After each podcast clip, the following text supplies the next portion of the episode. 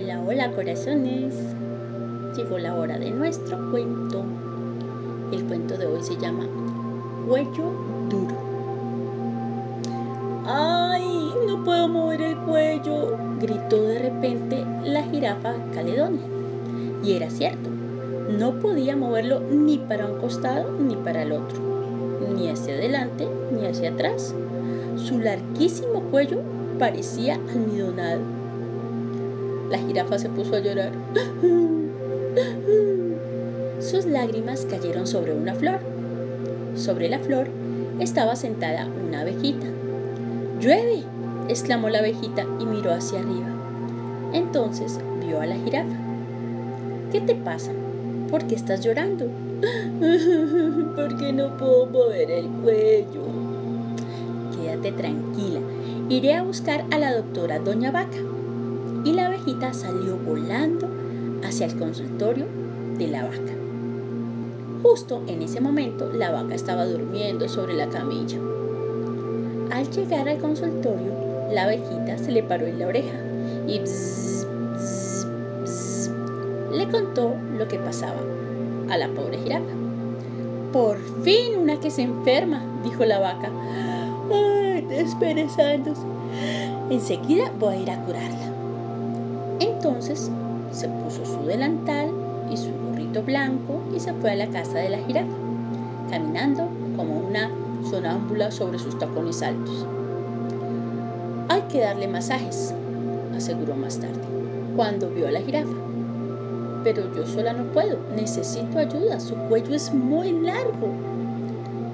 Entonces bostezó y llamó al burrito. Justo en ese momento, el burrito estaba lavándose los dientes. Sin tragar el agua del buche, debido al apuro, se subió en dos patas arriba de la vaca. Pero todavía sobraba mucho cuello para masajear. Nosotros dos solos no podemos, dijo la vaca. Entonces el burrito hizo gárgaras y así llamó al cordero.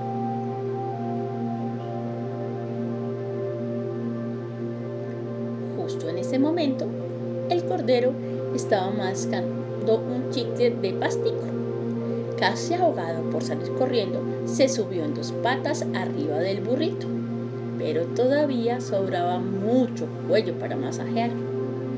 Nosotros tres solos no podemos, dijo la vaca. Entonces el cordero tosió y así llamó al perro. Justo en ese momento el perro estaba saboreando su cuarta sopa de sidra. Bebiéndola rapidito se subió en dos patas arriba del cordero. Pero todavía sobraba mucho cuello para masajear. Nosotros cuatro solos no podemos, dijo la vaca. Entonces al perro le dio hipo y así llamó a la gata. Justo en ese momento la gata estaba oliendo un perfume de pimienta. Con la nariz llena de cosquillas se subió en dos patas arriba del perro. Pero todavía sobraba mucho cuello para masajear. Nosotros cinco solos no podemos, dijo la vaca. Entonces la gata estornudó. Y así llamó a don Conejo. Justo en ese momento, don Conejo estaba jugando a los dados con su coneja y sus conejitos. Por eso se apareció con la familia entera, su esposa y los 24 conejitos en fila. Y todos ellos se treparon ligerito, ligerito, saltando de la vaca al burrito, del burrito al cordero, del cordero al perro, del perro a la gata. Después don Conejo se acomodó en dos patas arriba de la gata y sobre don Conejo se acomodó su señora y más arriba también uno encima del otro los 24 conejitos. Ahora sí, los masajes, gritó la vaca. ¿Están listos, muchachos? Sí, doctora, contestaron los 30 animalitos al mismo tiempo. A la una, a las dos, a las tres.